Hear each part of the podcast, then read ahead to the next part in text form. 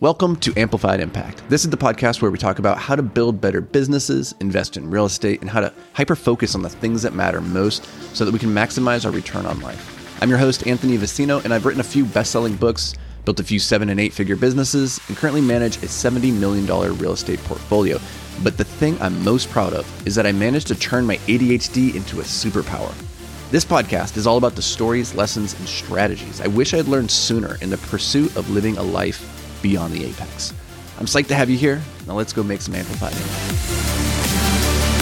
Yo, if you show me your calendar, your email inbox, and let's say your your phone's home screen, then I think I could, within reason, uh, get pretty close to telling you what are the things that you actually value in life, what are the things that are holding you back, and then why you probably aren't where you want to be.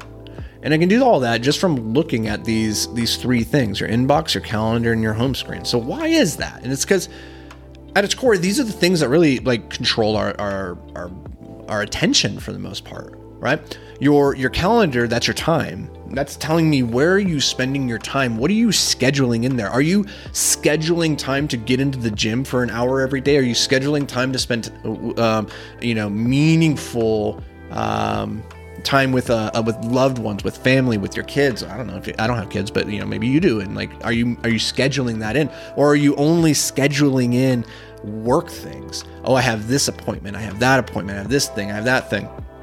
Nothing necessarily wrong with that, but it tells me what you're prioritizing because I think you either own your schedule or your schedule owns you. And the only way to own your schedule is to sit down and tell your time where you expect it to go. Otherwise, it just kind of goes out the window wherever the the universe deems um, worthy at that moment. Because the external world is constantly vying for your attention. If you're not telling it directly where you want it to go and why you want it to go there, it's gonna it's gonna escape.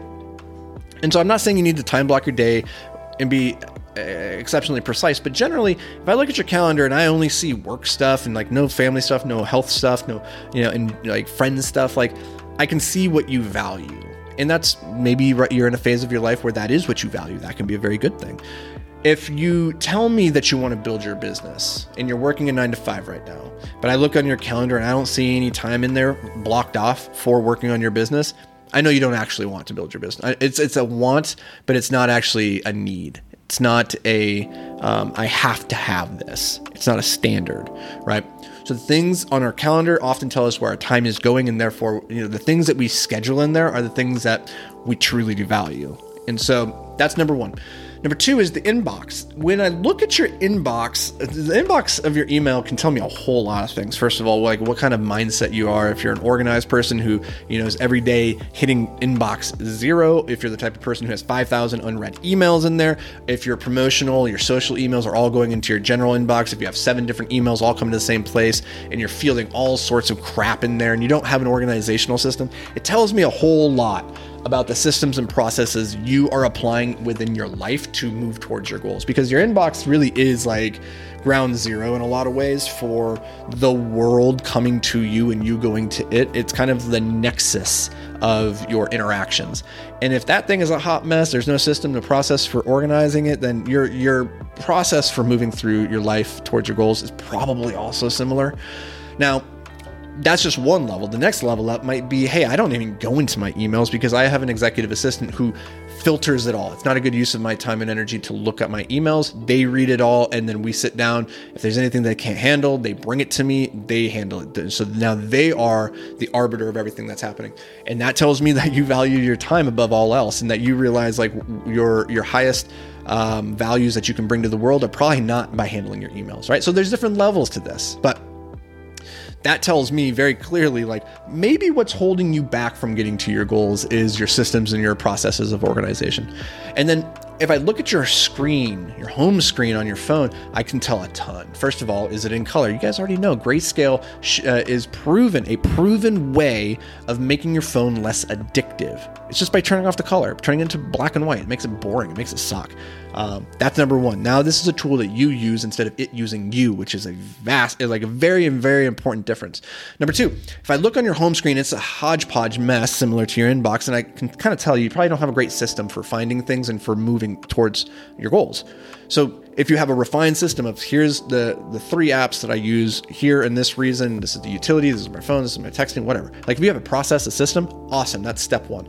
Step two is are is it all the apps in the world on your on your home screen? Or is it just the most important things? Because again like we're always trying to apply pareto's principle to our life the 80-20 rule. What are the 20% of inputs that account for 80% of our outputs? And there's probably only 20% of the apps on your phone that you consistently need to use whether that's your email calendar texting um, whatsapp i don't know maybe social media apps if it's your your business. But you need to have a priority system for how do you put that into your phone and then how do you use this thing in a meaningful way?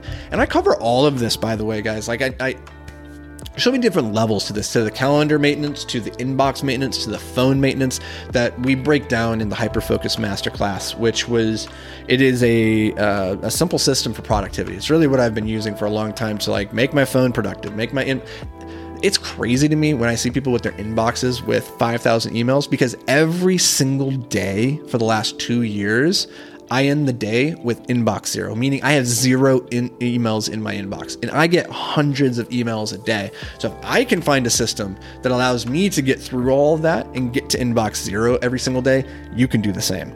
I have full confidence in you. But all that's broken down in the Hyperfocus Masterclass is, is all I'm trying to say. And you can check that out, um, beyondtheapex.com backslash hyperfocus. Um, I think we've had man, last I looked, we had over 1,800 students. We must be close to 1,900 actually at this point.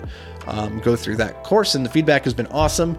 So I think if you struggle with focus, uh, focus, uh, overcoming distractions like I do, then that that pro- that system is potentially very very helpful. So I hope you go check it out, and um, if you do, I hope you get a ton of value out of it. So that's going to do it for me, guys and gals. Just I want you thinking hard about you know those three key nexuses within your life your schedule, your inbox, and your home screen. If you can get those three things figured out, then everything in, life just starts to become a whole lot easier, especially within your business life. So I wish that for you amongst, uh, um, uh, above all, of all things. I want an easier, better, more streamlined, less chaotic life for you so that you can focus on the things that actually bring you joy and meaning and purpose. So I hope I hope uh, this this episode hope maybe you just move you a step closer to that. So that's going to do it for me, guys and gals. I'll catch you back here tomorrow. But until then, stay hyper focused, my friends.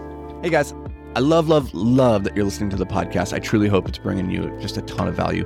But if you ever wanted to check out the video version of these podcasts, then you should head over to YouTube. You know, they're going to have more effects, more visual stuff like that. And that, that can help the message sometimes just hit a little bit different and, you know, reinforce the, the lesson in a better way. So you can check that out. It's completely free. Go over to YouTube, search for Anthony Vicino, it'll pop up. And if that's not what you're into, then cool. Just enjoy the show and let's get to it.